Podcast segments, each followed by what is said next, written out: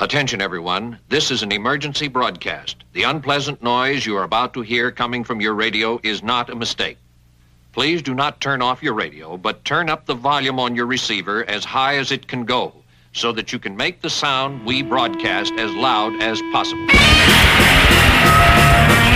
The monsters will now start attacking Tokyo.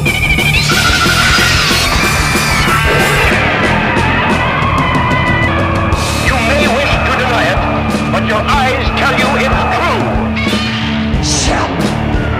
I'll turn up the sound so you can hear the monsters dueling to the death. And welcome to episode 112 of the Kaiju Cast, a bi monthly podcast 100% dedicated to Godzilla and all of his rubber suited foes. My name is Kyle, and this is the. Let's see. This is the. Technically, our Daikaiju discussion episode for May 2014. Normally, I say the second episode for May 2014, but this is actually our fourth episode this month because we are doing crazy Godzilla coverage, I guess you could say. Yeah. yeah. Uh, but joining me here in the studio for our second half of the Daikaiju discussion is Mr. Brian Cook Hey, what's up, everybody? and his wife Rachel. Hi there. And then my special lady, Lady Kyle, has joined us. Hi, everybody. And we are going to specifically read homework this time. That's pretty much all we're doing today is uh, catching up on all of the 51 homework submissions Oh that we goodness. got. Uh, so these brave souls have come to help me read this stuff, which I'm, oh my gosh, just so happy that I have help. I mean, really could not be happier that I have uh, some assistance with that because I just think back to Pacific Rim when I think we had close to 40 and I read them all myself Oh my. And then he cried. okay, he didn't really cry. after five days of recording. I was like, this next homework was from Jimmy. it was not like that at all. It was totally fine. Uh, we are going to play a little bit of music, uh, starting with a Godzilla remix by a man named Mike Realm from YouTube. Then we're going to play Yuji Koseki's Mothra song, and that song was requested by Ken. And then we'll uh, we'll get right into the Daikaiju discussion stuff.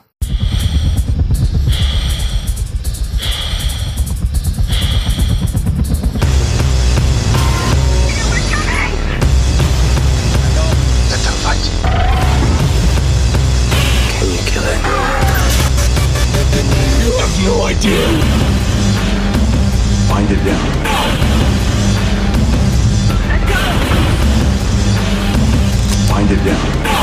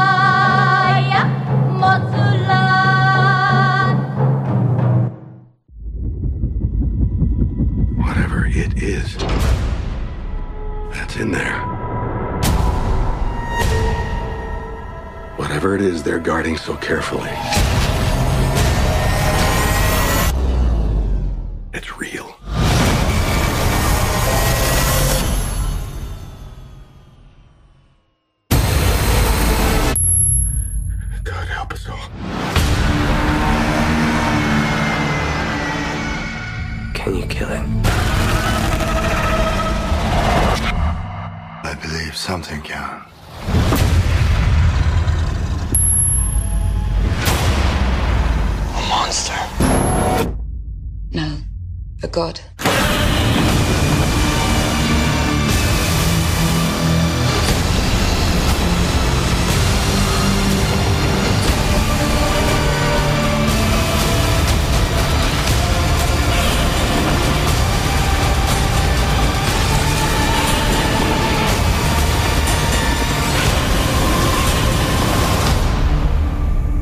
The arrogance of man is thinking nature is in our control.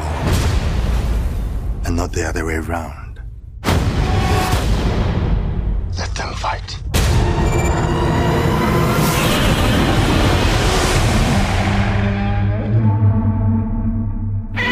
Now hear this. Now hear this. We have massive spoilers ahead. I repeat, massive spoilers.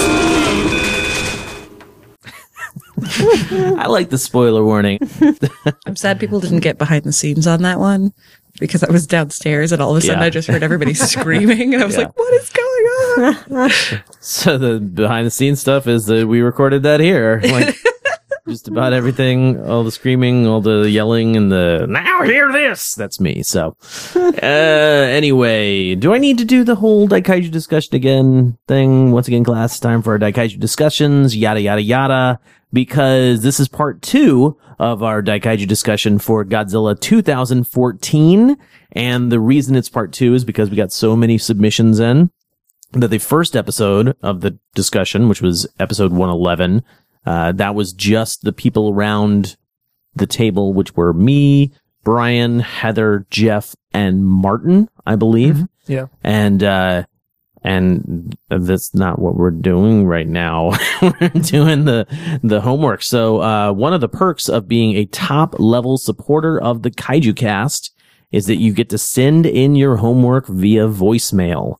Uh, so we'll start things off with two of our kaiju colonels, Mike Weber and Benjamin. Godzilla 2014. I give it a good solid B plus. Yes, there were issues with the human characters and uh, coming across a little bit flat. And my understanding is that there was uh, a lot of sequences that were cut that uh, could have advanced the character development. But I just felt like uh, the, the wife, for instance, her whole kind of first large scene that she had and everything could have been completely cut out. They could have cut right from, you know, right to him as a military guy and gotten the story going quicker and then uh, introduced her later and it might have been a little more impactful. Uh, I think she just kind of dragged it down a little bit. You know, the airport attack scene with Godzilla and Muto where they cut away when the battle starts to begin I understand that they're trying to hold back for the, you know, big end battle and make it amazing and everything. I just feel that when it cut away and suddenly you saw the battle on the TV screen in the background, I for one was staring at the battle in the background and not paying attention to what was going on. I think that battle could have gone on a little bit longer and then they could have cut away to the characters and other things going on and would have been just as cool and impactful. But you are seeing a movie called Godzilla. You are waiting for battle scenes and and suddenly it starts and then hey, we cut away. I thought that was a fail, but overall I thought the movie was great. You know, the battle scenes at the end uh, were just sensational and everything that I hoped for. And I thought that you know the atomic breath was awesome, and then to get see it twice, you know. Uh, quite powerfully was really cool. I had a problem at the end with the whole must defuse the bomb and, you know, save the day and then you can't do it and there's 13 minutes left and you're in the San Francisco Bay, uh, not even the destroyed, um, Golden Gate Bridge and the helicopter picks him up. Then he's in the helicopter watching and in the distance there's an atomic explosion. I'm sorry, that boat, even on autopilot, full speed, would not have gotten away at a safe distance. It would have done a lot of damage. I had a real big problem with that. But overall, I really, really, really, really enjoyed that. Uh, it was so far away from the uh, Roland Emmerich film. I think, you know, as a quote unquote reboot, it did its job quite well. And let's you know, move on to Monster Island and some new creatures. That would be awesome. All in all, a good film, but, you know, the characters, I really didn't have a lot of attachment to them. So, you know, brought my uh, grading down to a B plus. I don't know what Mike had going on in the background. Yeah. What kind of devil music are you playing, man? and was it going back and forth between the left speaker and right speaker? Was it? I don't know. Hopefully this will be all mushed together into Felt like I one was stereo. in a spin in circles. noises, yeah. monsters. Anyway, this is the first time we've heard from Weber on the show. Uh, not forever, but like, uh, d- it, the audio one. Anyway, let's play Benjamin's. I'll admit I became a bit disoriented when the zipper of the body bag was pulled unceremoniously over Bryan Cranston's face. With a great Frank Costanza, I desired to go into this film fresh, but expectation and excitement conspired to lay out this movie in my head well ahead of its release. And ultimately what I was watching wasn't it. I silently cursed myself for getting so involved in a film that when the nigh infinite potential it had before its release finally became kinetic on the screen, it got in my head. But then I saw Godzilla himself. In one of his greatest entrances ever, the big guy almost sneaks onto the tarmac of the Honolulu International Airport. The remnants of a tsunami his herald. Just the sight of his colossal armored limb through the terminal dwarfs the already giant male Muto. The camera slowly pans up, finally revealing the great beast in all of his glory before he lets out his titanic and trademark call to battle. My mind cleared with glee and I snapped out of my funk. Throughout the rest of the film, even though some of Gareth Edwards' human character work was underwhelming, his visual prowess and respect for the monsters at his command won me over. The Mutos were far from the generic flying and insect-like monsters we heard about in the lead-up to the picture. I appreciated their strange design and EMP abilities. They even had some personality behind their luminous eyes. One of my favorite scenes when the two finally reunited and gently muzzled each other with alien-sounding calls, bringing to mind a similar scene in Gareth Edwards' first film, Monsters. The Mutos turned out to be dogged parents and worthy adversaries for Godzilla, reducing him to what looked like exhaustion towards the end of the film's climactic fight. Speaking of whom, Edwards knew how to make Godzilla the star of every shot he was in. He was given intelligence behind the eyes that made you connect with him. Even the scene where he was merely cruising along the surface of the sea, flanked by the Navy vessels, was compelling and reminded me somewhat of a fighter being escorted to the ring by his crew. And what a fighter he was. This Godzilla was typified early by doctors Serizawa and Graham as an alpha predator among alpha predators, and he sure acted like it. This Godzilla fought with an animalistic ferocity, subduing his foes with tooth and claw more so than most, if not all, Godzillas before him. It was because of this I was genuinely thrilled and surprised when his spines began to glow with that eerie blue light. Despite owning both of the toys with this atomic ray, I was still not sure if it would actually be in the film. It was a powerful sight to behold and made me jump in my seat with excitement. And boy did it make for a fantastic finisher. The triumph on Godzilla's powerful maw was palpable as he tossed the female Muto's head aside and roared in victory. And as the sun rose over the remains of the city by the bay, I was glad to dismiss the movie I expected to see and enjoy what I hope is the start of another era in Godzilla filmmaking. It is fitting that as the rechristened King of the Monsters strode off into the sea, Dr. Serizawa had an awe-filled smile on his face, for I couldn't help but ape the gesture. Big thanks to our Kaiju Colonels for sending in their homework. If you want to join the ranks of the Kaiju Corps, all you have to do is go to kaijucast.com slash support for the details.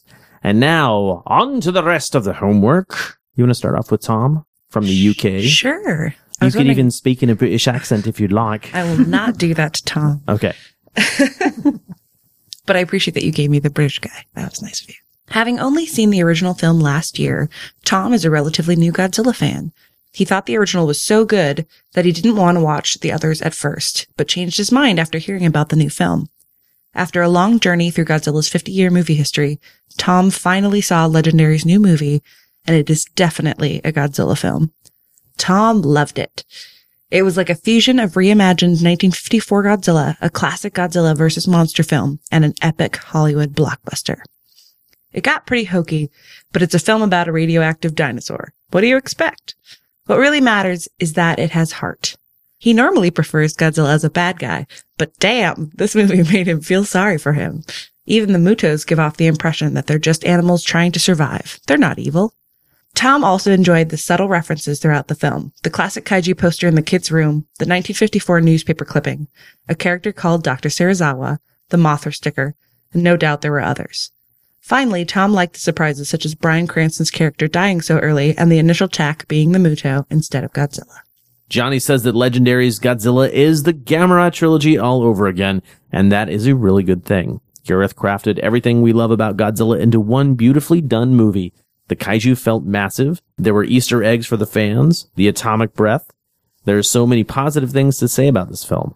Unfortunately, Joe's death was too early in the film, and Johnny would have loved to see more of Cranston's character.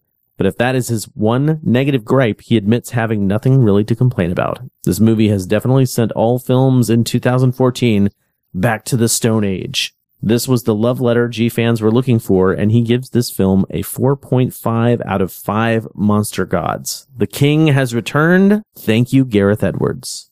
Jarvis, and I apologize if I'm saying your name wrong there. Jarvis says that Godzilla was awesome. This was definitely the American Big G that people wanted to see. Legendary Pictures knocked this one out of the park. The actors play their characters well, making them more believable than the 97 TriStar train wreck, and when Godzilla's on screen, he just commands attention. From start to finish, this movie had everything a good Godzilla movie needs. Fitting music, believable characters, and a monster on monster slugfest ending in Godzilla being a badass. Ryan caught a 7 p.m. Thursday night screening of the new Godzilla. There were so many epic moments that stand out. Godzilla stomping into the airport and gearing up for a fight, smashing the male Muto with his tail, firing the atomic blast into the female Muto's jaws, and casually dropping the severed head. He admits that Godzilla was far more of a straight up good guy than he expected. With other monsters in the movie, Ryan knew that he would be the lesser of two evils, but Godzilla was undoubtedly heroic in this film. But he was only a danger due to his massive size. Not once did he unleash his atomic breath on the city, or even the military, reserving it only for the Mutos. Not that Godzilla's portrayal was disappointing, he was incredibly expressive, and came across as an ancient and determined warrior. Ryan enjoyed his parallels with the main character Ford as they both struggled to complete their missions in San Francisco. Obviously, Gareth Edwards and crew have a great deal of respect for Godzilla. The influences of classic Godzilla are evident throughout, but the movie was also shaped by the American classics, specifically Jaws and Jurassic Park. We see the epic events through the eyes of the average humans, and suspense builds in certain scenes until it's almost unbearable. Ryan was impressed with the filmmaker's ability to create something that works both as a Godzilla movie and as a distinctive American take on the character. Distinctive in the monster's look and in tone. At first, Ryan was surprised by the abrupt ending, but the more he considered it, the better he liked it. Rather than drag out the cliches of a Hollywood ending, we are left with the image of our hero sinking away into the calm waters. With the imbalance corrected, he leaves without further fanfare, but we know that when he is needed, he will return. Eric had the pleasure of seeing Godzilla on opening night. Although it was not perfect, he can happily say it was worth the three year wait. Godzilla was back in form in an excellent way. Instead of instantly revealing their titular monster, they build up suspense while we learned about Muto. Seeing Godzilla's fins turn blue instantly got him excited for what was to follow atomic breath. Of all the little touches in this movie, Eric's favorite was the use of Gojira instead of Godzilla, giving the monster a foreign and mysterious feel, although maybe without the overly dramatic Ken Watanabe headspin to say so. Bryan Cranston was excellent, and although the other actors were all good, he wishes they had been given more chances to prove themselves. There is no doubt the nuclear facility explosion due to an earthquake was a reference to the horrible Fukushima experiences a few years ago. Much like how Ishiro Honda used the Lucky Dragon as his inspiration, Gareth Edwards employed a recently harrowing events in order to connect his movie to the real world in a tragic way. In short, Eric enjoyed the film both as a kaiju fanboy and as someone who enjoys film. There's nothing quite like watching Godzilla gloriously march back into the ocean after blowing the head off a Muto. With Pacific Rim, this movie, and with word of the upcoming new Gamera film, are we experiencing the rebirth of Kaiju Eiga? Let's hope so. Was Godzilla 2014 what John C. expected? Yes and no, but that's not a bad thing. Like many, he had concerns for this film, but we all lived through this excitement before, only to be crushed by Roland Emmerich's non-Godzilla fan vision. Luckily, Gareth Edwards is a fan and an extremely good filmmaker. The tension he built and the slow reveal was exactly what John was hoping for. Last year, when he wrote his review for Pacific Rim, his only gripe was that there was no build-up. Not an issue here. Edwards' pacing was flawless. For the most part, the acting was as good as you can get. Bryan Cranston's performance, albeit short, was absolutely perfect. John would hate to be the actor that had to follow him. And for this movie, that actor was Aaron Taylor Johnson. And John really had no problem with how he portrayed Ford Brody, but when the baton was passed from Cranston to Johnson, he just didn't run with it the way Cranston did. Thankfully, he was no Matthew Broderick, Watanabe was another performance that stood out, and how cool was it just to hear them call him Dr. Serizawa? Elizabeth Olsen also gets a thumbs up. Great emotion, and her reaction when she saw the monsters fighting on TV was pure gold. The score was just serviceable. He didn't feel that it was anything special. He didn't expect a Ifukube's score, but there have been other composers that have managed to give Godzilla a theme that stands out. Michiru Oshima comes to mind. I totally agree, man. Uh, John doesn't feel this blah did that. Also, parts of the opening were strangely similar to the 1998 movie. Music, tone, atmosphere. Perhaps it was just the paranoia, and thankfully it ended there. I actually agree. I thought the intro was very, Yeah, very, very reminiscent. so. But that was also the best part of the 98 film. anyway, uh, special effects were flawless. John knows Godzilla's screen time may not be way up there, but the Mutos were interesting and terrifying enough. He found himself adjusting his expectations to how Godzilla would be portrayed while enjoying the movie. He wasn't quite the destroyer of worlds, and John's a fan of the Godzilla that terrorizes. Even if his intentions are not truly evil, in a real life situation, something like Godzilla would be considered a threat. From the time Serizawa spoke of him being the one thing that will bring balance, it was clear that this was more Godzilla, guardian of the universe. His exit from San Francisco and back into the ocean solidified this. It didn't bring the movie down for him. He was just expecting something different. Then he has a quick question for the Kaiju Cast crew, which is all of us here, obviously.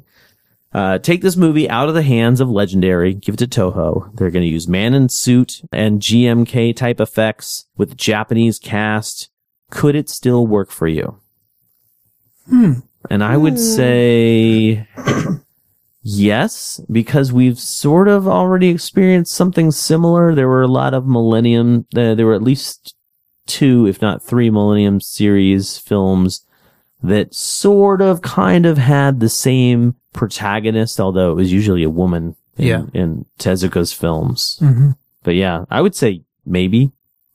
Yeah, interesting. Uh, it, I guess it would the, a different actor in the Aaron Taylor Johnson part would make a big difference for me. So, an interesting idea. Very interesting.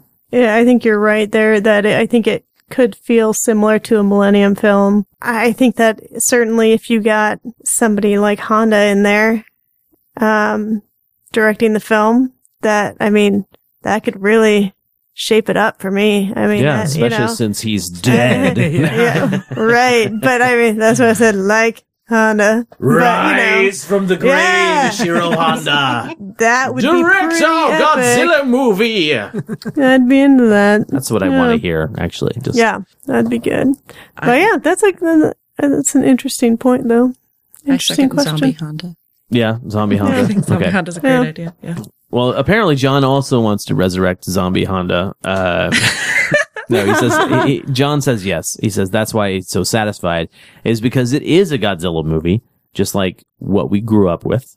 Uh, it's been it's just been modernized, and that's what makes it work. In conclusion, it took 16 years, but the Devlin Emmerich movie has officially been buried. Godzilla can be made by an American film company and can be done right. Hopefully, we'll see a sequel in the future. Thank you, Gareth Edwards and Legendary Pictures. Nick notes that Godzilla 2014 was well worth the wait, but with one flaw. They should have shown more of the monster fight in Hawaii. Otherwise, very enjoyable. Herman realized that we would be getting a zillion entries, so he just listed his strongest impressions of the film. Thank you, Herman. He was surprised that the male Muto appears first in the film. That really threw him for a loop as he was expecting more focus on Godzilla, with at least a couple of scenes of Godzilla destroying cities before a Muto would appear. The backstory relation between Godzilla and the Mutos very much reminded him of Gamera's relation to the Gyaos in the Heisei Gamera films. Herman basically liked Godzilla's appearance except his elephant feet, but that's just nitpicking. The Mutos were a good adversary for Godzilla. He thought they looked cool, their eyes reminiscent of Gigan's one eye and the shape of their heads of Gyaos. Possibly another Heisei Gamera influence? Herman really didn't expect Godzilla to be such a hero. As a typical child of the 70s, his first introduction to Godzilla was with the heroic movies. So he was delighted by this, and he supposes this might bother some fans, but thinks Edwards handled it well. Just when he was about to get fed up with the film cutting away from Godzilla in the Muto battles, the kaiju action got pretty good. They handled Godzilla's melee fighting quite well. All in all, Herman is happy with this film. He enjoyed it immensely and thought it was great to finally see a proper treatment of Godzilla by the mega Hollywood machine. Tristan thought this movie was absolutely incredible. The last 20 minutes were like a dream come true. Every second of it. He didn't mind the slow build towards the final battle in terms of monster action. The teases and glimpses only added to the excited and anticipation. Admittedly, Ford was one of the weakest characters in terms of personality. He and his plight were still relatable. At the very least, he was intelligent and thought on his feet. That's more than can be said about most military types in these films. The Mutos were terrifying, intimidating, and at times truly beautiful and even sympathetic, far more than he was ever expecting from them. Godzilla was just wow. What a beast. This is what Godzilla truly is and has always been. Not just an animal or monster or even a force of nature, but a character in his own right. Godzilla was full of expression and emotion in this film. Absolutely everything I've ever wanted in my Godzilla.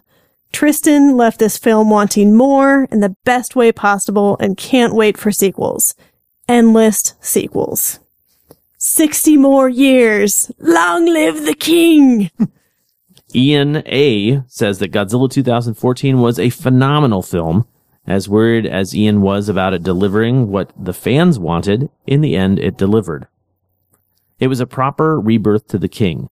The acting in the movie was great. Bryan Cranston, despite his short screen time, had one of the most impacting roles in the entire film. Aaron Taylor Johnson and Elizabeth Olsen also did a pretty good job, even though Cranston's act was a tough one to follow. But the thing that almost made Ian squeal in the theater had to be the monsters, both Godzilla and the Mutos, and Godzilla's atomic breath. The Mutos gave him chills as they were the perfect enemies for Godzilla. The way they orchestrated how they moved and their little chirps were awesome. All in all, their design was just great, as well as their own performance. As for Godzilla, this new design is one of Ian's top five. It seemed very fitting to the king. Anyway, let's just cut to the chase. The atomic breath. When he saw the spines light up, Ian leapt to the edge of his seat, awaiting to see it unleashed, and it was better than he could ever want. Different from what we G fans have seen before, and in a very good way, not to mention the way he utilized it. He got a kick out of the female Muto's death, with him shooting it down her throat and ripping the head off.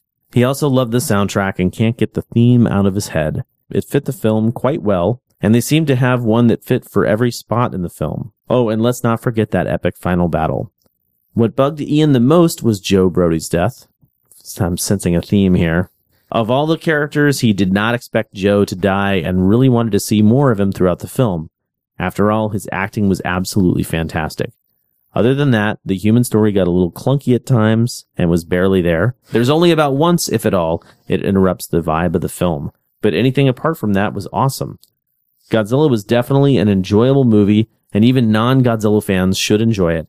Ian gives the film 9 out of 10 Muto chirps, 10 out of 10 being just barely out of reach. Daphne took her best friend, whose only other experience with kaiju is when she was talked into seeing Pacific Rim, which she adored, to see Godzilla.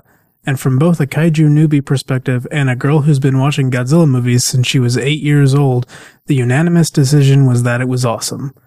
What they loved, the kaiju human balance and the movie's pacing felt really true to the early Showa and Heisei films.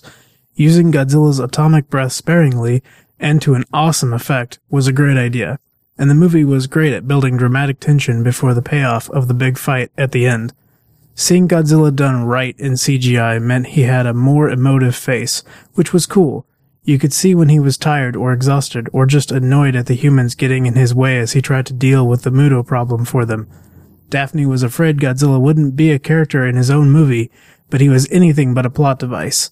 The actual fights were great too. Watching Godzilla really shove his enemies around and whip his tail and use his hands more than we normally see really sold him as an actual living creature fighting another monster in his territory. What they didn't like, the teases before the actual fights got a little frustrating, especially for because Daphne had been waiting her whole life to see Godzilla in a kaiju fight on the big screen. There were, according to her friend, the astrophysicist and all-around science expert, not that many scientific inaccuracies. Bryan Cranston's Joe should have died of radiation poisoning a couple days after the opening scenes if he was close enough to see the steam from the cooling system heading his way, and it was too cool watching Godzilla fight to want to stop and question anything about it. So the science and writing slash plot gripes were pretty minimal. They would have loved more from Dr. Serizawa and his science lady assistant. Plus, where was our Akira Takarada cameo? Hmm. Yes. Very true. Cut. on on the um, Blu-ray is where that we've been told, is. yeah. Overall, while Pacific Rim had better human characters, the pacing in Kaiju and Godzilla were vastly superior. Daphne would absolutely recommend this movie to a kaiju newbie as a great example of kaiju film at its most dramatic and tense. She would also tell any diehard kaiju fans who are still suspicious of an American Godzilla film, go, it's gonna be okay. This is probably the most respectful and sincere kaiju film an American studio could make. And it's really clear how much everyone involved cares about and is invested in this movie. Godzilla is fantastic, and neither of them can wait to see it again. Brian Z jokes. So you have a character named Serizawa and you don't give him an eye patch? Zero out of everything! In all seriousness, though, this film puzzled him at first and it took a while to figure out why he was disappointed, but not upset with it. The biggest things this movie has going against it are that the marketing was extremely misleading, making it look like all the destruction was caused by Godzilla instead of the Mutos, and that it's coming out during the summer blockbuster time where a certain type of style is expected. What Brian thinks a lot of people would find off-putting is that it's not really trying to be what we were led to believe, and it's actually a big budget monsters style look at how a kaiju fight would feel from a human's perspective. It's Cloverfield without the found footage style and has a majority of its shots from the perspective, either from a TV or behind a window, but almost always at ground level. You could pretty much replace the Muto monsters with any of Godzilla's foes, and it could possibly have taken place during almost any of the Japanese films. Once you realize what it's doing and realize it's not the Pacific Rim style action bonanza that the summer blockbusters are known for, it'll be easier to appreciate what it's trying to do and succeeds in doing. Brian hopes anyone who is displeased with the film will give it another viewing in the future with a different mindset because it's got a lot to offer. He doesn't want to sound like an apologist because there's a lot of subtle and artfully done aspects which he feels a lot of people haven't picked up on, but for the sake of our vocal cords, he'll end it there. Ken went to see the new Godzilla in its first showing in his town, San Luis Rio, Colorado, Sonora, Mexico, Thursday at 3:20 p.m. Listened to our minicast shortly thereafter and had the same thoughts. The human element was too long and overly familiar.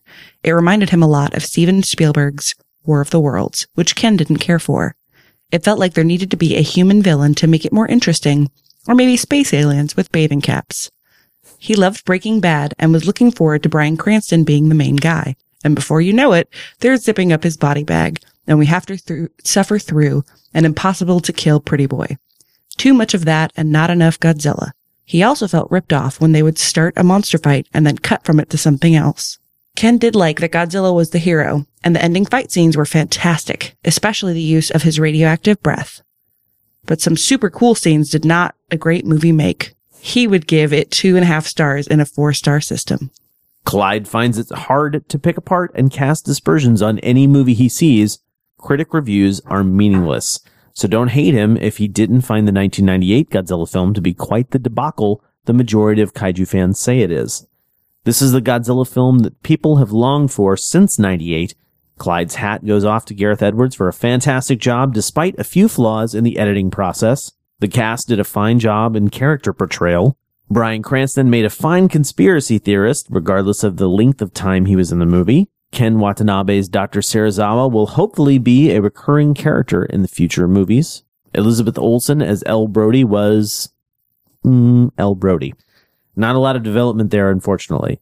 Aaron Taylor Johnson's character Ford Brody wasn't too bad to not like, though through it all, his character remained stout in his mission just to survive to see his wife and son again. Moving on to monster design, the Mutos looked fantastically creepy he loved how the designers kept their looks different to their genders, the male with the big flirty wings and the much bigger female to beat down the male with the big flirty wings if he stepped out of line. Godzilla's design was perfectly dinosaurian. Fat, though, not in his opinion. His favorite scene was when Godzilla made landfall in Hawaii. The panning up of the camera starting from the foot to head was classic. As soon as Godzilla cut loose with the atomic fire, everyone in the theater knew the man was back in town, not the iguana of years past. All in all, Clyde gives it 9 out of 10 and would have given it a 10, but there were a few minor flaws. The Muto's emotional overacting at their, at their brood almost made him feel bad for the bad guys. Then, just the whole scene with Godzilla passing out from exhaustion. Sheesh, maybe he was a little heavy and needs to work on his cardio. All in all, he will probably see it again in the near future. Welcome back, Godzilla. Chase thought Godzilla was great up until the fight. The fight was awesome and well choreographed, but the film isn't without its faults. The fact they killed off Bryan Cranston early was the most ballsiest thing ever, as he was partly the reason Chase went to the movie. Chase also did not appreciate the fact that they only advertised the monster fights, only to cut away before it started. Like other Godzilla movies, the human parts were ignored by many, but Chase tried to accept it, and it sort of paid off. Though it made him and a few others laugh at a few parts, like when the son was watching the kaiju duke it out on the TV, while Elle, the mom, walked by obliviously. He actually likes Godzilla as a straight up hero, and this film is opposite of the force of nature many reviewers claimed. He believes that this was the worth the wait and is incredibly satisfied. Maybe if there was a few touch-ups, it would be perfect. The Godzilla suit, er, CGI, was amazing, and a nice mix of modern and old Godzilla suits. Cranston had a wonderful performance, along with Godzilla. The Muto's acting was unconvincing, and it's a wonder why they were hired. Joking. the human interactions with the monsters was great. Like when Ford, the military guy, destroyed the Muto babies, it gave Godzilla the upper hand on Hokumuto. Some of his favorite parts were when Hokumuto pulled up a flying foot stomp on Godzilla. The Jumbotron's headline, King of the Monsters, Savior of Our City? Question mark. Hokumuto's death a la Zilla circa 2004. The atomic breath beheading. And every time Godzilla's roar was heard, everyone stopped screaming and it turned dead silent.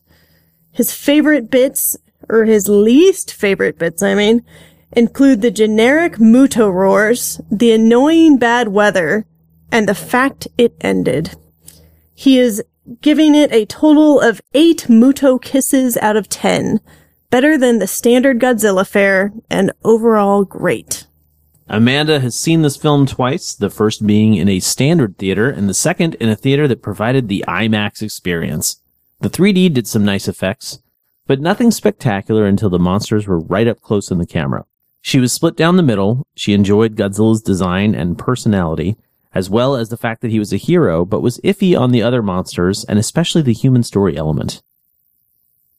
Upon her second viewing, she found herself more interested with the characters and grew to love Joe Brody, even if he wasn't that involved in the story.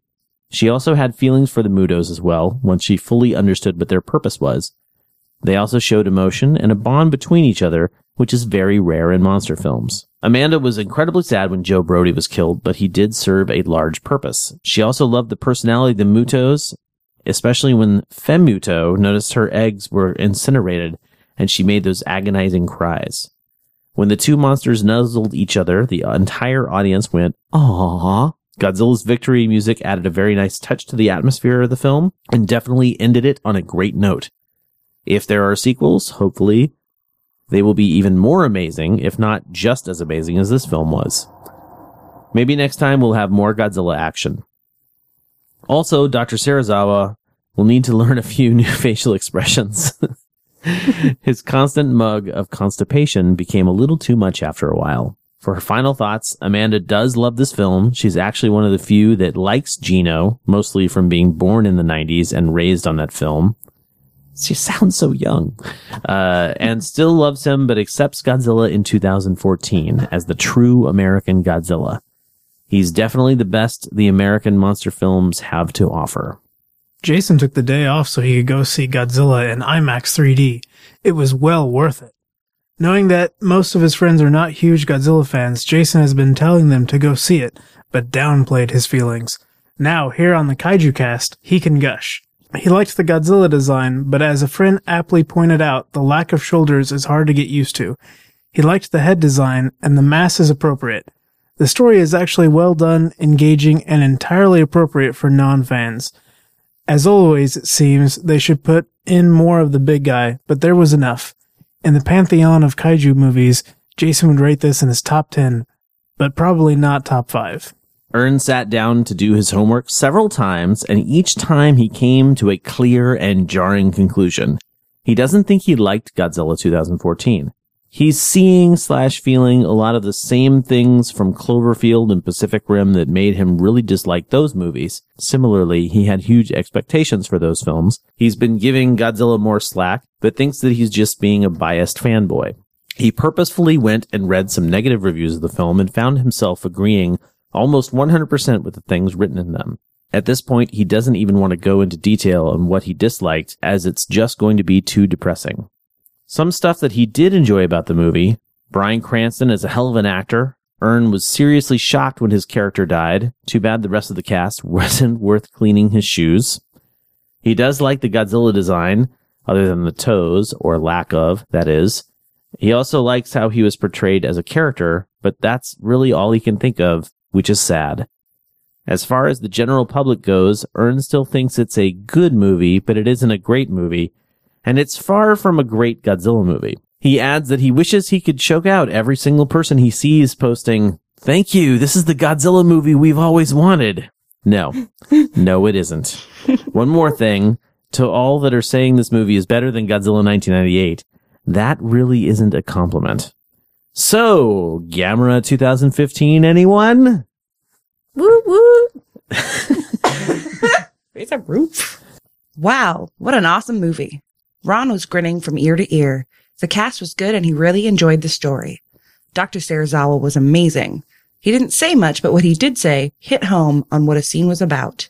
Aaron Taylor Johnson was okay, but could have been better. The Mutos were cool. You can tell they were trying to kill people. And then there was Godzilla. Man, the king is really back. Ron loves this version, from the look to the way he fights. Ron only had two gripes with the film. Godzilla's roar sounds too robotic. Ron would have gone with the 84 roar. Also, he wasn't a fan of them cutting away from the airport scene when Godzilla shows up. They should have stuck around for another two or three minutes. Overall, though, this is a great movie. Tom thinks Hollywood needs to ease up on the action hero narrative in almost every blockbuster. This time, the action hero was dialed back a bit. He had a realistically humbling experience. However, constantly having the kaiju as his keystone cops like foil or Gandalfing him repeatedly back from certain death experiences was harder to believe than the giant monsters themselves. He's not sure if Ford Brody is the unluckiest or the luckiest person ever imagined, but either way, it's time to cut back or maybe get some help with your action hero problems, movie makers. This was the right moment for this movie. Fukushima, saber rattling of nuclear powers in the Pacific, unease about global climate change, questioning of arbitrary, poorly thought out military solutions to problems abroad. Japan a decade after the war and this moment in America seems to have similar climate. As a riff on current events, it seems a bit eerie. Tom was also glad to see the human drama up front in an attempt to make a decent story. He applauds it, but didn't totally buy the acting slash script. Everyone was in their role 100%. The patient wife, the good kid, the obsessed engineer slash father, the heroic main character, the spacey monster loving scientist, but it sort of felt forced. Life is messier. Godzilla looks great, more than that, he is great. Not only has he masked up to proportions that are apparent, that are appropriately shocking at times and allow him to tower over skyscrapers. That is his job after all. We get hints at personality in his mobile face. He's the third best actor in this film and he has the best lines. He looks like an old boxer or wrestler who's seen a few rounds and his eyes, which are smaller in proportion than in most past takes on his appearance, show a glimmer of gravitas befitting the monarch of monsters. He also likes how the film would cut away from the monster fighting here and there, and it made it more believable that the people on the ground were suddenly unable to see the action, or smoke and fires erupting obscured particular points of view, and at times it was used with humor, as in cutaway, as in cutting away to the news broadcast. He does wish that the people looked more like they had just been through a disaster, as a lot of the characters looked pretty shampooed and well dressed considering all the smoke, grime, and monster juices. The story also trotted out the old nature has a balance slash plan slash way slash Tao don't rock the boat trope and a no nuke slash no, no war missive and sadly a sort of anti-science philosophy from the first film. Even worse, they threw in the requisite it's a conspiracy by the world government theme. Still, that's mostly in the background, so even if you don't agree with it entirely, it's not overdone. They probably needed a science consultant on several aspects of the film, especially EMPs and tracking nuclear warheads, which the creators really um, don't seem to get. Or maybe they think it involves some kind of magic involving dramatic moments.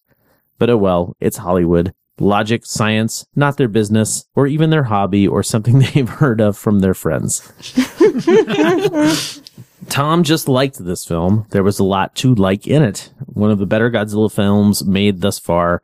It goes in the top five. Plenty of arresting visuals and a reasonably good story where characters, apart from the main character, did not constantly miraculously survive. It was a great first try. Welcome back. Please come again soon. We've missed you so. John S. really liked Godzilla. Since many people are hyping Cranston's role, he'd like to mention Juliette Binoche.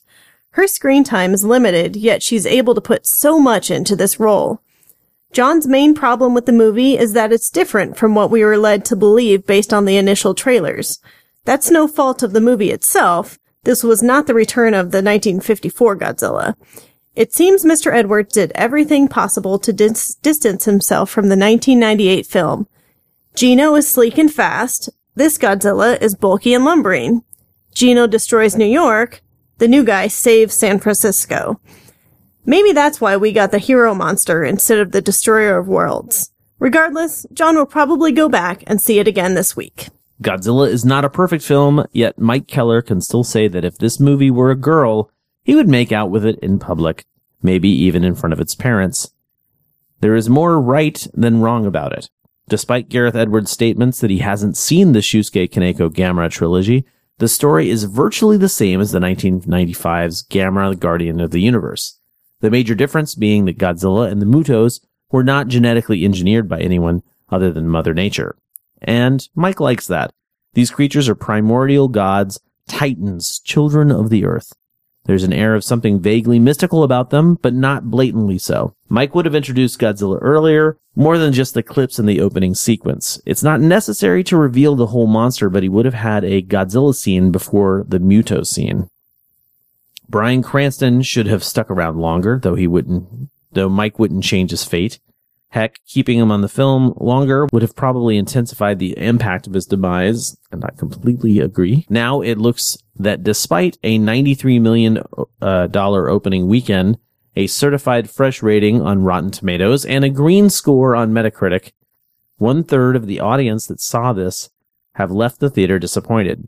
The two main qualms seem to be that the human story is boring and uninvolved and not enough Godzilla. Mike disagrees with the first complaint, but he'll meet the second one halfway. He's already stated that Godzilla should have been introduced earlier, if not shown. This was done a number of times in the 54 original. Show the Hawaii battle for a couple of minutes. Expand the Golden Gate Bridge sequence. Probably have Godzilla engage the military there, and maybe add some, a little more to the final battle. Having said all that, Godzilla came out of the film with an adequate amount of screen time. The good thing about this complaint is that it shows that people are hungry for more Godzilla. With the box office it has made during its opening weekend alone, a sequel is on the way, and Mike's also betting that Legendary, or is it Warner Brothers now, is going to address the concern of giving the audience more Godzilla. He only hopes that they don't go too far in the other direction and offer up two hours back to back of destruction porn. For Connor, there are no words that capture the awesomeness of the masterpiece that is Godzilla. This movie was amazing in many ways. First of all, Godzilla's design was true to the original design and even improved upon, and he loved every bit of it. His favorite part was the first time we see Godzilla's face for the first time. That part made his jaw drop and made him actually afraid for the Mutos. Godzilla was terrifying, realistic, and freaking awesome. This movie is definitely a big punch in the face to all those Godzilla skeptics out there. You know, the people who say Godzilla is a lighthearted, totally ridiculous, and unrealistic genre. 10 stars. Would Connor show this to a kaiju newbie? Heck yeah. Rob would like to see Godzilla again. The monster action was pretty good. He's still not 100% in love with the new Godzilla design, but he was easily recognizable as Godzilla in shape and actions. He wishes there had been more Godzilla in the movie and that Edwards hadn't gone for that closing the peep show window effect nearly every time the kaiju action started heating up. It felt like a bit of a tease after a while. The human action was kind of a letdown. Most of the characters were rather two dimensional and not very fleshed out. The only character he found himself invested in, Joe Brody, was killed off early in the picture, leaving us, leaving us with a mechanical Ford Brody, shell shocked Dr. Ishiro Serizawa, and the stereotypical military folks we've seen in nearly every kaiju film ever made. Some of Godzilla reminded Rob of the Heisei Gamera films, except those movies drew him in in a way this film didn't. They just had soul, and this movie doesn't. Even though it was obvious it was made by people who have love and respect for Godzilla. Though this sounds like a pretty negative review, there were parts that Rob loved, like Godzilla blowing the Muto's head off with his atomic breath. While this movie was better than he feared it would be, it still wasn't the movie he secretly hoped it could have been. Tom F. writes Godzilla, Guardian of the Universe. If you're going to use the frame of another movie to drape your movie on top of, you might as well use a great movie frame to do it. That said, this Godzilla movie was okay, and Tom had positive feelings for it. It had some standout parts for sure, and some disappointing parts too. Overall, he liked it and looks forward to the sequel, Godzilla, Advent of King Ghidorah. Jake says that Godzilla is an imperfect movie. All of the negative criticisms regarding the human side of Godzilla 2014 are accurate. Aaron Taylor Johnson is not an engaging lead, and the supporting cast, which is made up some of some of the greatest actors working today, is terribly underused. Having said that, this is the best Godzilla movie made at least since the 90s. The best compliment he can give is that it is a Godzilla movie in tone and spirit and not a Cloverfield clone or a generic kaiju pastiche like Pacific Rim. Legendary's Godzilla is not the grim metaphor of a post Enola Gay Japan, but the gray green hero of the groovy 60s and grimy 70s. This was the same Godzilla we cheered on as he stomped on a screaming King Ghidorah's left neck. He is the same monster that slung sludgy pieces of Hedorah all over Mount Fuji. This was not what Jake was expecting for Godzilla 2014, but it turned out to be what he wanted. The fact that Godzilla's screen time was minimal did not bother him. In fact, it made the movie seem much more authentic. It made him see the film as Godzilla vs. Muto rather than another Hollywood reboot because like many classics and not so classic versus movies, a lion's share of the attention is given to the opponent rather than Godzilla. Godzilla foes like the aliens from Planet X, Mechagodzilla, Mothra, and Hedorah are all examples of this. This way we get to know new enemies, but have the knowledge that Godzilla will soon emerge and demonstrate that he is the one true king of the monsters. This approach always keeps us excited for his appearances and keeps us wanting more. The fights in this movie are perfect. The use of performers and motion capture means that kaiju special effects have come full circle. The Battle of San Francisco between Godzilla and the Mutos reminded Jake of a monster version of the fight between Viggo Mortensen and a group of linoleum knife wielding goons in David Cronenberg's Eastern Promises. Like Eastern Promises, the film's final fight was brutal, savage, and hard work for Godzilla. There are a lot of problems with this movie, but what it got right, it got right to a degree that was shocking. The filmmakers did the edgiest thing you could do with an edgy reimagining they did not go edgy. They gave us the same character that combined Jake's two favorite things, a monster who is also a superhero. Words fail Stephen L. He saw the movie twice, 3D and 2D, and has no real complaints. Maybe a minor nitpick in that he wishes Bryan Cranston had been in the film longer, as he was the heart of the human drama in the first half. The Mutos were pretty cool, and the Big G's screen time was seemingly brief, but very effective. Love the Mothra reference, by the way. All in all, the pace and timing were very well done, and Steven was happy to hear of the huge box office. Some fans apparently do not want a sequel, so Steven doesn't call them fans. Fans want a sequel, and then some. So when does the Blu-ray and DVD come out? September 24th, my brother's birthday. All right. Happy so birthday hopefully early. I'll get Godzilla for my brother's birthday. Me too. yeah. Yeah. Muto? Okay. When Kevin Muto. When Kevin and his wife walked out of Man of Steel, she turned to him and said, I really enjoyed that, but it was not a good Superman movie. Kevin completely agreed. It was a lot of fun, but in the end, it betrayed one of the bedrock aspects of the character completely. It would be like Batman shooting someone with a gun at the end of the movie, or Spider-Man deciding that with great power comes very little responsibility. So when the credits rolled for the legendary Godzilla this past weekend, Kevin's friends and family all turned to see what his reaction was going to be because he's the lifelong fan. The first thing out of his mouth was, I really enjoyed it, but I think they completely missed the point. Now he knows that Godzilla has gone through a lot of changes over the years, but whenever Toho rebooted the series, the focus often returned to his roots of being something terrifying, of him being the biggest threat. Even after defeating Orga, he goes on to destroy the city. During the lead up to this movie, there were a ton of hints that this was going to take the character back to 1954. They mentioned the year specifically in the trailer. Gareth Edwards called that his favorite of the series. The atmosphere seemed much more somber like the original, and they even had Dr. Serizawa as a character. But that first movie is all about terror. Godzilla is overwhelming, unstoppable, and it's our own fault. We brought this destruction on ourselves through our own hubris, and now we must become monsters ourselves to stop it. The new Godzilla? Not only was he not our fault, but he's just here to help. Watching the scene where a fleet of ships follow him as they head to fight the real enemies, Kevin was reminded of the Hanna-Barbera Godzilla cartoon. All they needed was a device to summon him.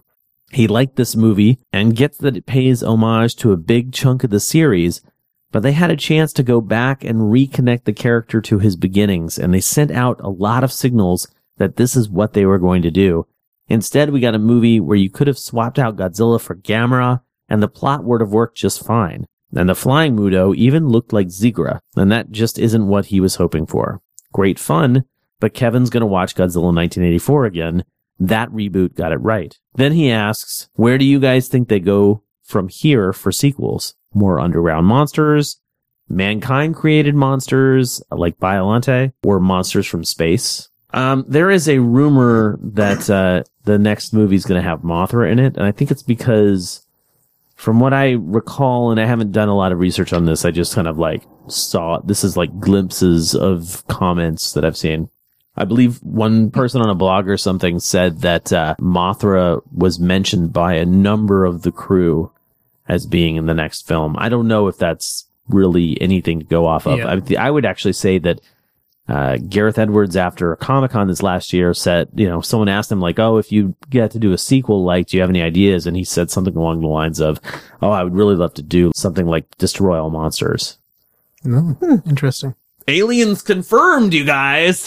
Just. I think that'd be really cool, but I mean, you don't have the elements of the kaiju existing kaiju to bring into a Destroy All Monsters like scenario, at least for Monsterland. Anyway, They're not going to bring that that one moth that was in the cage that they briefly looked at.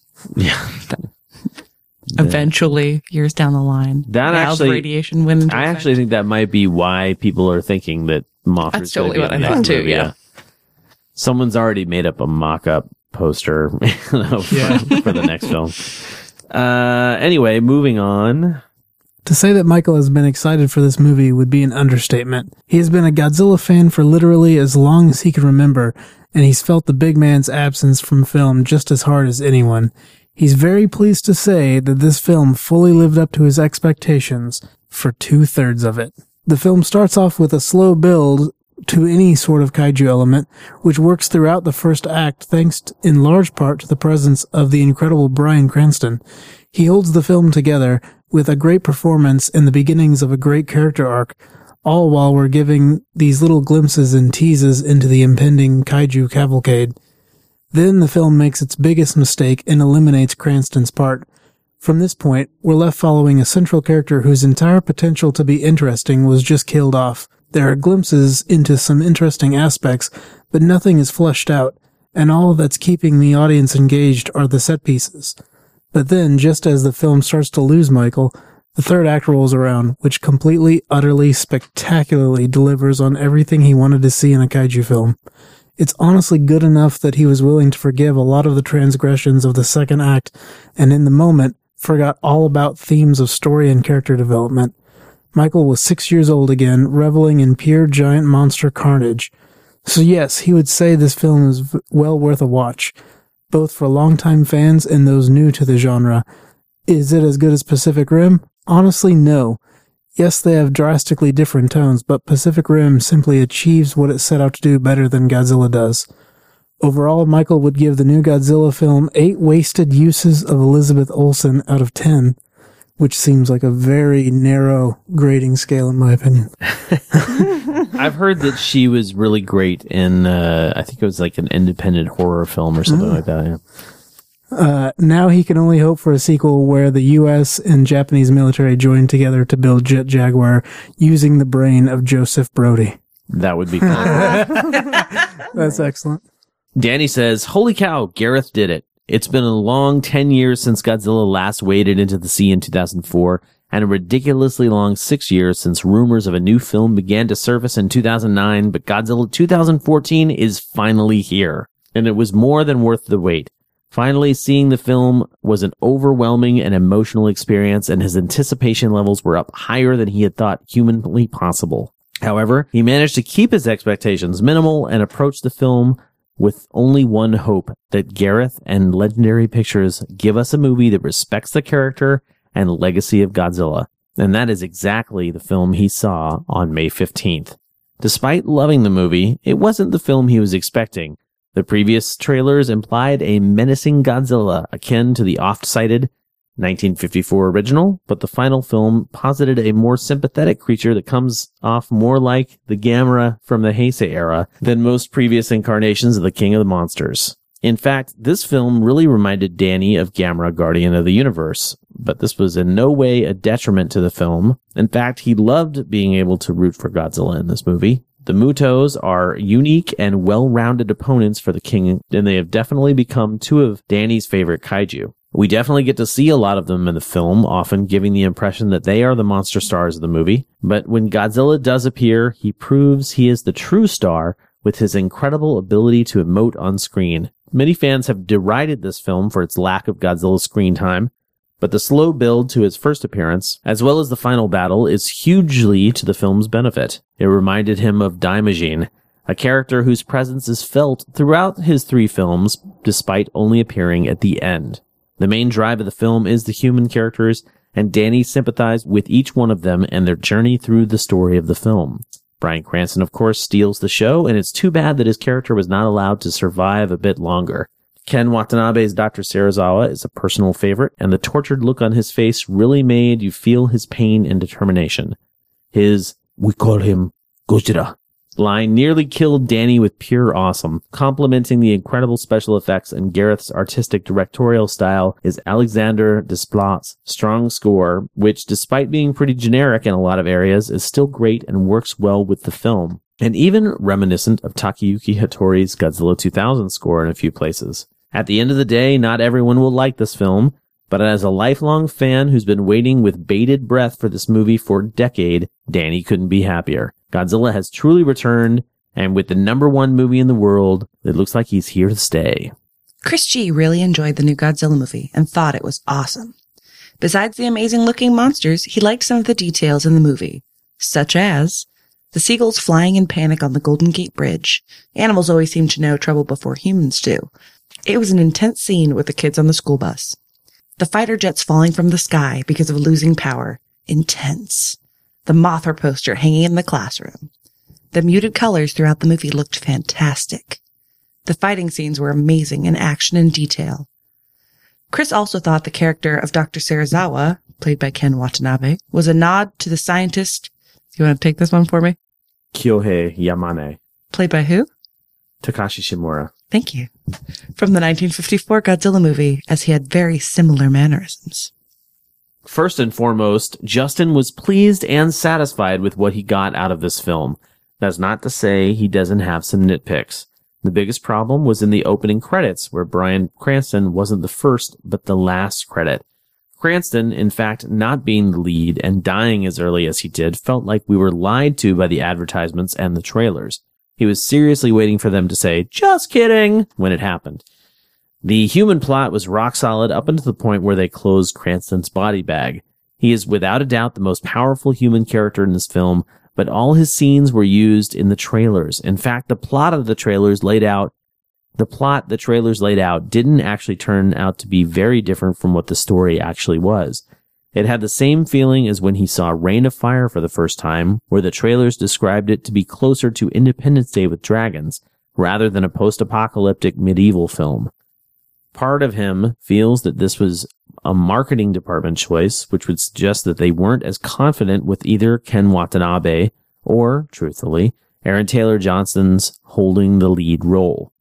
The other problem he had was they continually cut away from the kaiju fights, as the crew mentioned before. There were literally three fights you never saw the end of that felt almost criminal. Sure, Monsters and Cloverfield focused on the human drama of the kaiju genre, but that's not the draw of a Godzilla film.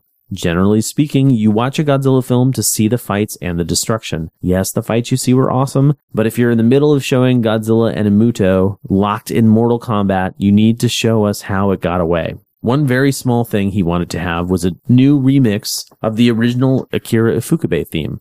Alexander Desplat did a very fitting job with the soundtrack, but Ifukube's theme for Godzilla is similar to Superman's theme, also, there's the whole thing with cutting Akira Takarada's scene in the film, but he'll just wait for the deleted scene to judge. Justin got the one thing he demanded for in this film that he didn't get in 1998. He almost jumped out of his seat when the tail started to glow, though he wishes the atomic roar figure hadn't ruined the surprise in the toy store aisle. Using Dr. Serizawa by name was an awesome touch. Personal nitpick, Watanabe needed the eye patch and the lack of the oxygen destroyer plot device kind of made him just another scientist. The end fight alone was worth the price of admission.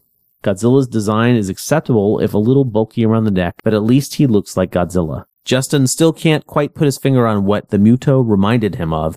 Starship Troopers or even something in World of Warcraft. He's seen that mouth design somewhere. But the designs were solid. Not sure if they fit in with the other Godzilla kaiju though. They need real names, and he'd still like to know what happened to the six-legged monster design from the San Diego Comic-Con Oppenheimer teaser. That was a previs thing that they just did. There's actually more information about that in the uh, the book, The Art of Destruction, the Oh. Art of Godzilla book. They talk a little bit about that. That's My theory about Gareth Edwards being like, "Oh, I need to do something for Comic Con," and then just like Yeah. whipping it out is not true. That's not what happened. All in all, eight out of ten. It doesn't replace his love for the Heisei series, but Justin found it worthy. Pacific Rim probably still passes in terms of a completely enjoyable experience, but he will have to sit in reflection a bit more before deciding how this Godzilla ranks against other kaiju films as part of the series. At the moment, he'd hold it around the middle of the list between top 20 and 15. Alex says that Gareth Edwards' new Godzilla is a flawed but welcome success. We're given a fairly engaging cast, story, and spectacle that rivals and, and in some ways exceeds Toho's own accomplishments. One thing in particular that stood out is how many elements of the franchise's history are present. Godzilla is a god, an anti-hero, a menace, and an outright savior, savior of humanity. In a lot of ways, it's not just a solid individual entry, but a carefully constructed anniversary film as well. The film is not without flaws, however, as a number of script and story elements seem a lot messier than they should given the time available. There have also been complaints about the lack of Godzilla, and while he understands what Edwards was doing, Alex would have loved to have seen a little more Godzilla in the Godzilla movie and less Muto with guest appearances by Godzilla. Still, the time spent on the Muto have given us two of the most memorable and well executed kaiju since 1975's Titanosaurus. Godzilla is a fine rebirth for the franchise, but I'm far more interested to see what comes next. Hopefully, the giant condor and Godzooky, because that's what a Godzilla fan would want, probably.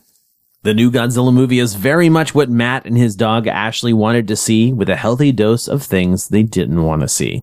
By the way, I met Matt at uh, Oh. San Jose's Big Wow Comics Fest. Did he bring Ashley? No, Ashley was not there, but I did ask him how Ashley was doing, and he said right fine. on. Yay! Anyway, the effects are great. Godzilla's atomic breath looks fantastic. The main fight in the city is satisfying and felt very real, though he'd be happier with longer blocks of fighting, uninterrupted by cutting to our main characters, who he didn't feel at all connected to.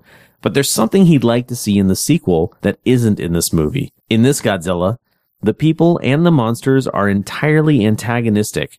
But looking back at past movies such as Ghidorah the Three-Headed Monster or Son of Godzilla or even Godzilla vs. Mechagodzilla, the people in those movies have a healthy respect for our hero, but aren't consumed by terror. They have stories of their own to deal with, which run parallel to that of the monsters, which can make for a more complex and interesting story. But this Godzilla movie needed to make a big splash and consequently chose a very confrontational mode of interaction with its greater potential for a big emotional impact. Matt would like the next movie to not be afraid to have a little fun. This movie is as serious as a heart attack. Overall, he's happy with it, though he'd have liked to see more adventure and less disaster. Nick has come to the conclusion that nobody will make the Godzilla movie he wants to see. He knows that sounds like a selfish statement, but he believed Gareth Edwards was making a movie about Godzilla, the monster, not the hero. When you say that you're bringing Godzilla back to his 1954 roots, we expect him to be a menace, that which everyone fears. A living, breathing nuclear nightmare. All indications leading up to this movie said that that was what we were getting. To include the Robert Oppenheimer speech about Now I am become death, the destroyer of worlds, to your first teaser trailer set a specific tone. They never really wavered from that tone in the following trailers. He really believed Edwards was making the movie Nick, Nick longed for. In the end, Edwards simply didn't do that. Godzilla didn't wear a cape or have a big G on his chest in this movie, but he might as well have. Godzilla can be made scary. Why does it seem to be so hard for people to do that? If Nick had gone into the new movie knowing we were getting Hero Godzilla, he's sure he would have enjoyed it more. Being led to believe it was going to be something else really ruined it, and his disappointment is colossal. Before seeing the movie, Jim had a discussion about what makes Godzilla what he is with fellow Kaiju Cast listener Tom Fitch after listening to our commentary on Gino. We seem to be wrapped up in Gino's behavior instead of what Jim thought was the most egregious mistake, his design. So which defines Godzilla, his behavior or his design?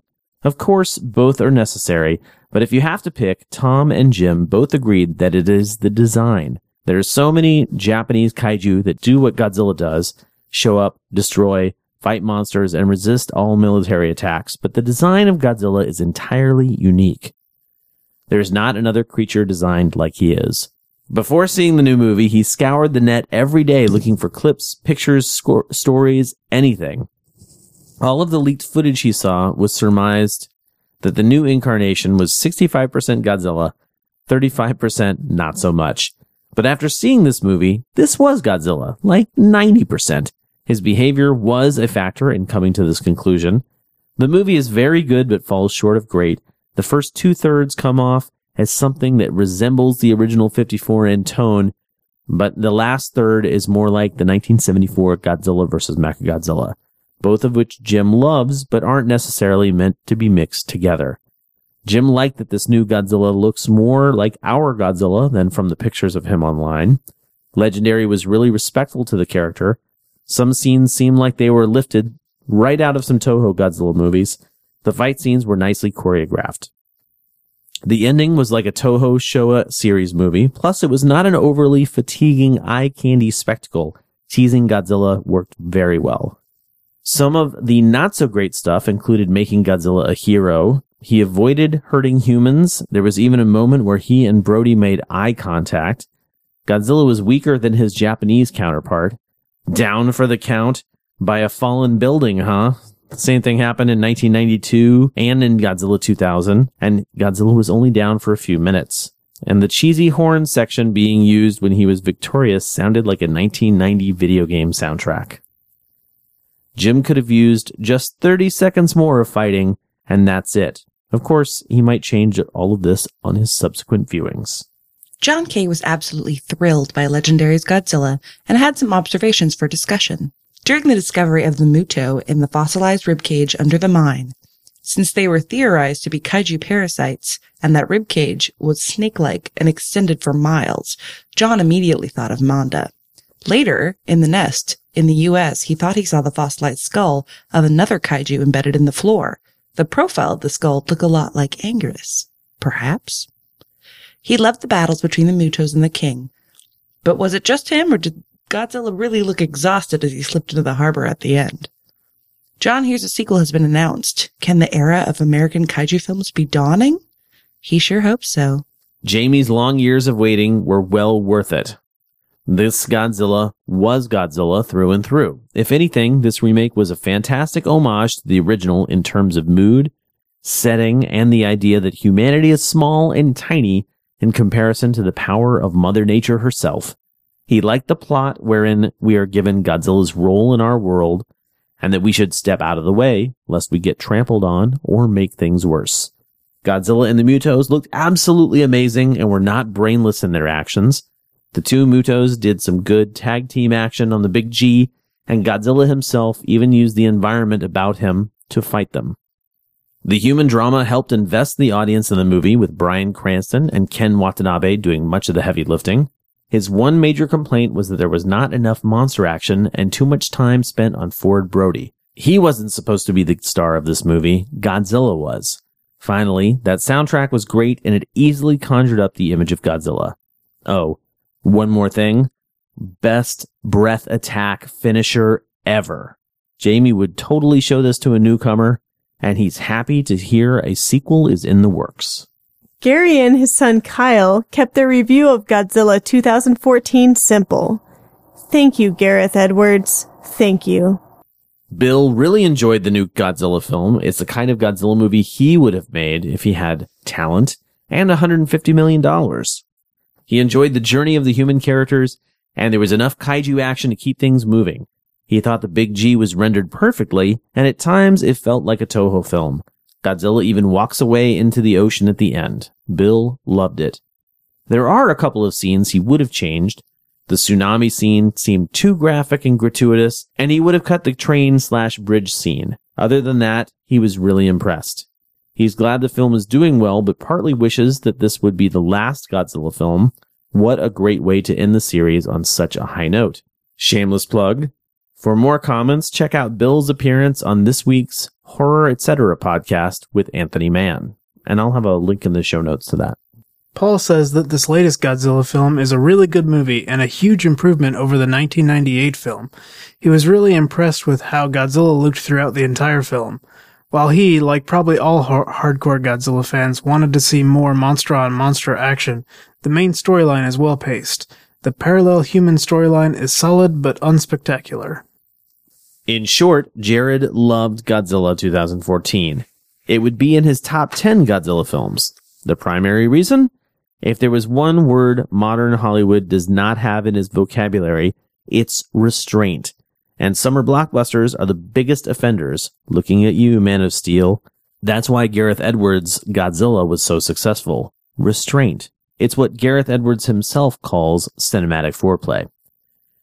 The Spielbergian influences also really did it for Jared, from the Brody family name, a la Jaws. Right, Brian? That is right. To the Jurassic Park references, such as the window wiping on the Golden Gate Bridge. Also, the kaiju were, to put it bluntly, badass. The way they moved, the way they behaved, especially the fight scenes, just really worked. Godzilla's sheer size, primal way of fighting, and dat atomic breath were nothing short of majestic. He still hasn't come to terms with how heroic the final scenes make the big G out to be but he loves the indifference the kaiju had regarding humans. The constant futility of the military, the sheer insignificance of humanity, etc., really added to the notion of Godzilla being a force of nature that probably doesn't even regard humans any more than we would regard ants. Now that Gareth Edwards has proven his technical prowess, Jared feels like he only has one way to go with the sequels up. After seeing the film on opening night, Danny M was slightly disappointed. We were told Godzilla was going to be a terrifying force of nature, when ultimately the Mutos were more aptly fitted to that role. Most of the destruction he saw in the trailers turned out to be Muto caused damage. However, after second viewing, he fully enjoyed it. Seeing Godzilla protecting his turf while unknowingly saving mankind reminded him of the Shusuke Kaneko Gamera films. As a New Orleans native, Danny recognized the hurricane references, the projected paths, evacuation routes, referring to the monster's landfall, the gathering of the injured in the stadium, etc. On a side note, he's proud to say he actually beat Godzilla and Pacific Rim to a few hurricane references. Last summer, he was trying to apply for a weatherman's job in New Orleans, which wanted a reel of previous entertaining weather reports. With no on-air experience, Danny filmed his own. It was a hurricane warning, but with kaiju instead. He didn't get the job, but he put the video on his YouTube page. There will be a link in the show notes to his video. There certainly will. And I think we're going to play the audio from it at the end of the episode too. So. Robert liked Godzilla the second time around when he could just watch it knowing what to expect. The first time he saw it, he was shocked at Bryan Cranston's early death and the lack of Godzilla in the first half of the movie. Watching it again, Robert was able to get into the story of Ford and El Brody, finding their story well acted and heartfelt. But overall, Godzilla's performance was the best. Every time he hit the screen, everyone in the theater was cheering and clapping, including Robert. Godzilla's fights were so incredible, it's just a shame that we couldn't see more of the Hawaii fight or the beginning of the California Brawl. I like that. The California Brawl. okay. And when he finishes off the final Muto, wow, there is no scene that is quite as awesome in any other Godzilla movie. Well done, Mr. Edwards. Robert looks forward to the sequel. Dan says that the 2014 version of Godzilla is an excellent successor to the throne for the King of Monsters. Gareth Edwards has proven that a successful Godzilla movie can be made out of outside of Japan if people care enough about their product to do so. The movie keeps the same theme that made the original movie so hauntingly enticing to the viewers. Edwards and his crew have successfully transferred those themes to a modern setting. The characters are enjoyable on an ensemble level, each adding their own part to the story, but not overpowering. The main character of Godzilla himself is shown as a towering, powerful presence that attracts the audience's attention whenever and wherever he is seen. The Mutos are a delightfully new creation that proves that creativity in monster design is not dead. Overall, Dan feels that Godzilla is the perfect way to start this season of summer blockbusters. Harold knows we received a ton of homework for this film, so he's keeping it short and asking questions with his two thoughts. The Mothra inclusion in the movie was pretty obvious. Were there any other things in the movie that called back to previous Godzilla films? For Harold, there were two. First off, when Godzilla's tail comes rising out of the water, it called back his first appearance in Godzilla vs. Mothra, where he comes out of the ground. Secondly, and probably not intended by the director, when Godzilla comes up in San Francisco, he causes the ships to list, and for some reason, they shoot their missiles, which wildly miss and hit the bridge. For Harold, this was a callback to the Japanese military in general because they had terrible aim when attacking Godzilla. They do almost as much damage as the monsters do in Destroy All Monsters. I would say they do way more damage than the monsters do in Destroy Yeah. All Monsters. Ian just got home from seeing the legendary Godzilla. If waiting 10 years to get a good Godzilla movie is a long time, it was time well spent. The whole film had the classic Toho feel to it. The war between Godzilla and the Mutos was spot on, as it did not detract from the very much human driven story. If Honda and Tsuburaya had CGI back in 1954, this would be a movie they would have seemingly made. Ian sees the Mutos as more queen and drone than the male female that the film tried to make out. And the surprise attack when Godzilla finally decides to unleash his breath weapon was perfect with the lighting starting at the tip of his tail and traveling up the length of his body before damaging the female queen Muto. 10 out of 10 Godzillas. Robin had a great time watching Godzilla and really enjoyed the movie. That being said, it was not the greatest movie of all time. His biggest gripe with the film must have been the human plot. He didn't care about them, and Ford and his wife were the least exciting portion of the film, which kind of sucks, seeing as how Ford was the main protagonist. Another thing that stuck out was that although none of the humans in the film ever did anything that amounted to much, the three key female players in the movie either died instantly, wept at home, or were a mute sidekick secretary in the background. It's 2014. Can we please have a hero who's not a He-Man McWhiteson? Robin kept wishing for more of Dr. Serizawa. He and Vivian Graham should have been the focus instead of Ford because he found them much more appealing and wanted to learn more about their characters. It was great how the movie's titles opened up with teasing glimpses of Godzilla from old footage, giving us a small taste of things to come. The wait for Godzilla would have been a lot more unbearable if that hadn't been in there. He also enjoyed the scene where they explained his origin as a prehistoric creature feeding off radiation. It felt like a nice dose of old school movie science nonsense done right. And it gave the monsters a respectful background as actually being part of the giant creatures they were instead of some irradiated mutant codfish or iguana who just happened to grow really big overnight because of pollution.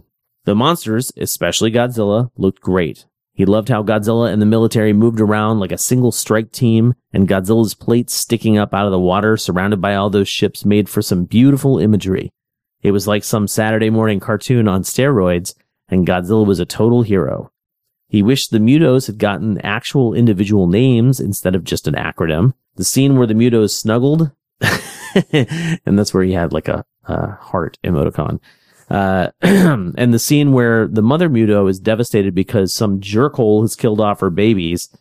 Robin liked how they gave the monsters personality and made him feel sorry for them, though, taking away some of the sweet taste of Godzilla's victory. Great stuff. And that kiss of death at the end. Ah, so good. There could have been more monsters and less people, but it was really entertaining, and Robin would love to see the sequel done right. Ba-ba! We're finished. Thank you guys for writing in your homework. That was, uh, what did I say? 51? Uh-huh. total. That's 51 total submissions before the deadline. And I absolutely utilized the deadline. We got some in after that. So I'm really sorry you guys missed the deadline, but that's why I say it uh, for every episode. anyway, we're going to move on with the show. we are going to take a little tiny break. We are going to play the main title track from Godzilla Mothra King Ghidorah. That is a request from Clyde.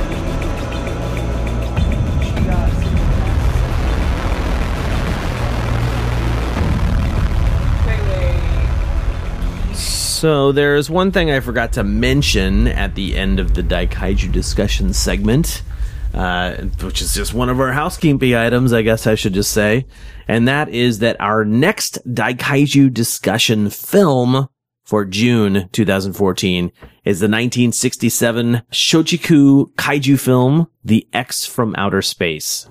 Now, I believe it's called Uchu Kaiju Girara, which is the Japanese title. We are going to be watching the dub though, because the dub is pretty, pretty glorious. it's a, you know, this is one of those movies that kind of like falls under the kind of bad films, but it's got some really good stuff in it, especially like Gappa. It's a singular kaiju film from a studio that didn't make anything else like that. So Mhm. we'll be watching that.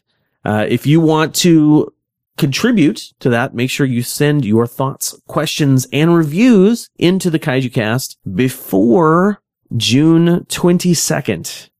So that is your deadline to get your homework in. Uh, just go to the contact page on kaijucast.com and there's a drop down menu for the Daikaiju discussion submission when you send us an email. So I look forward to hearing your thoughts, questions, and reviews in the form of homework. Now, just a couple of little things, housekeeping wise, catastrophic events actually is what I should be saying. We have some events going on, namely Godzilla Night 3 is happening at the end of June. June 28th is, uh, is the date for that. That will be in San Leandro, California at the historic Bal Theater. They're going to be showing Godzilla versus Biolante. They're going to have Big Pimp Jones playing something, which sounds like it's going to be kind of awesome. I may have had a hand in uh, suggesting this performance to Mr. Keith Foster. And I am really hoping that I get a well shot video of that performance because it could be really cool. Think Godzilla music, funkified a little bit, maybe metalized a little bit. Yes. Okay.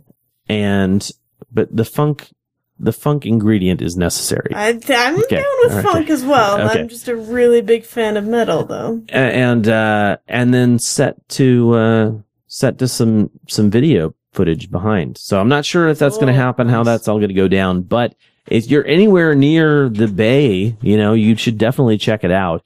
They're also going to have some special guests. Steve Ryfle is going to be coming up for that. Uh, there are some other people. I'll have a link in the show notes to the Facebook event page so you can check all that out yourself.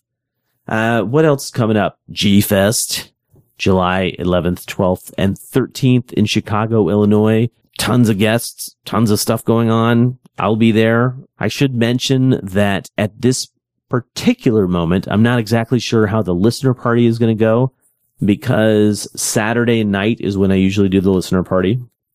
And Saturday night is also the night that the, uh, uh, Akira Ifukube concert is going to be happening. So that's sort of going to dovetail into the listener party. I'm not exactly sure, but I'll figure it out within the next month and, and have details up on the Facebook page about that.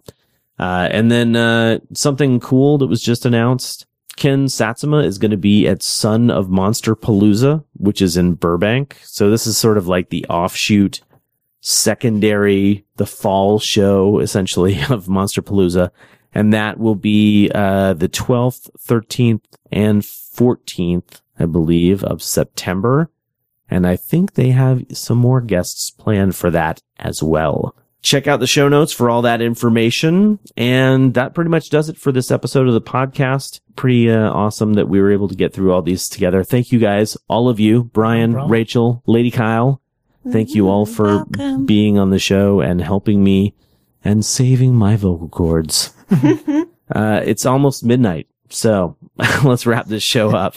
If you found the podcast through iTunes or some other podcast directory, make sure you point your web browser to kaijucast.com to see what we are all about.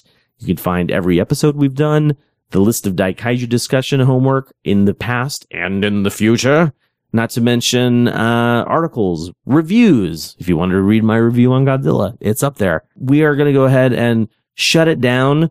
We're going to play Monster Warning. That's the uh, Danny Marin video that uh, we read about earlier. And then we're going to close out the show with a jazzy song called Gojazra by Kyle Davis and the Wu Tang Dan. So until next month. Oh my God, I can actually say month.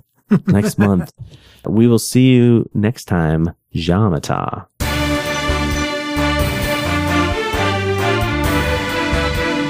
Good evening. Danny Marine here with a News 14 special report. Our current Monster Watch has officially been upgraded to a Monster Warning. The now named monster Giganodon has been located and spotted in Lake Pontchartrain. Uh, once again, we have been upgraded to a Monster Warning. Let's go ahead and take a look at the satellite view, and as you can see, Giganodon is making a southern approach and is expected to make landfall within the next few hours. Uh, let's take a look at the radar, and here you can really see the immense size of the monster. Maybe even a few flashes of radioactive breath there. You can see that the projected path has him coming on shore in Metairie near the Causeway Bridge. We can expect a magnitude 4 foot stomps, uh, tail gusts of 60 miles an hour, and radioactive breath with bursts of up to 450 degrees. And of course, the feels like coming in at 600 degrees. Uh, folks, this is an extremely well-developed monster. This one is not to be taken lightly. If you haven't evacuated already, now is a good time to do so. Uh, once again, if you're just tuning in, we have been upgraded to a monster warning, and Giganodon is expected to make landfall within the next two hours. Uh, let's go ahead and take it now live to our field correspondent, uh, Kevin Taylor, live in downtown Metairie. Kevin. Yeah, thanks, Danny. We're here live on uh, West Esplanade and South Causeway Boulevard.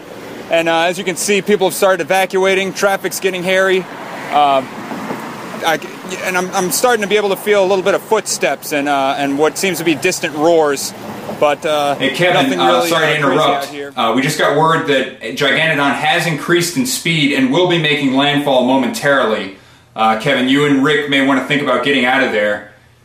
Now that you mention it, I am starting to feel what the, the vibrations are getting a little more impactful uh, things are getting a little more loud, and the, the roars are. God.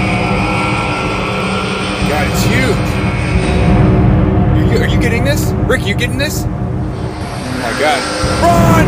Run! Rick, put down the camera! Ah! Uh, Ke- uh, Kevin, Kevin. Okay, uh, we seem to have lost the feed. Um, you, you got, it, back. Let's go ahead and check back with them. Um, okay, yeah, no, our, um, nothing, okay. Uh, well, we'll, we'll check back with them uh, momentarily. I'm sure they got out of there just fine. Uh, they were running pretty fast. Um, in the meantime, keep it on Ch News Channel 14 for any further monster updates and developments. We now return you to your regularly scheduled programming already in progress.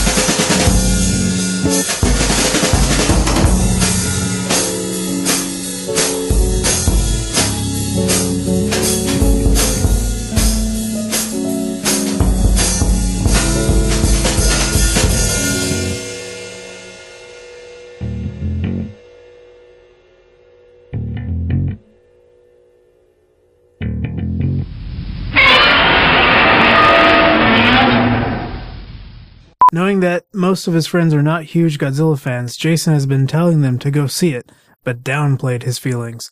Now here on the Kaiju Cash, Kaiju Cast. I didn't, I didn't think I'd screw that word up. What would happen? Nothing. Hang on. These girls started laughing. They threw me off. Women. Okay. Sorry. Now, See, I'm recording all of this for the supercut later.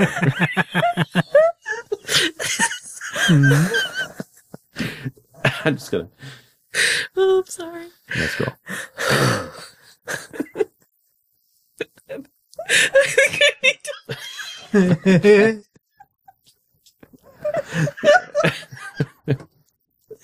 I thought that was so funny. Maybe I will include this at the end of the show. For anyone who oh decides to stick around after that jazz.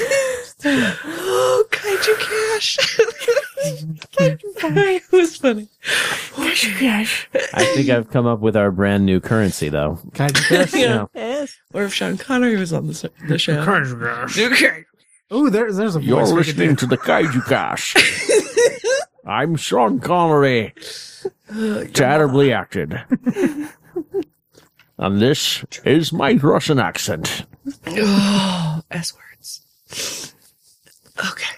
Sorry, you guys. I'm mm-hmm. okay. Everything's fine. okay. I'm just going, so whenever you want to pick it up. Okay. It's, your, it's all you, buddy. All right.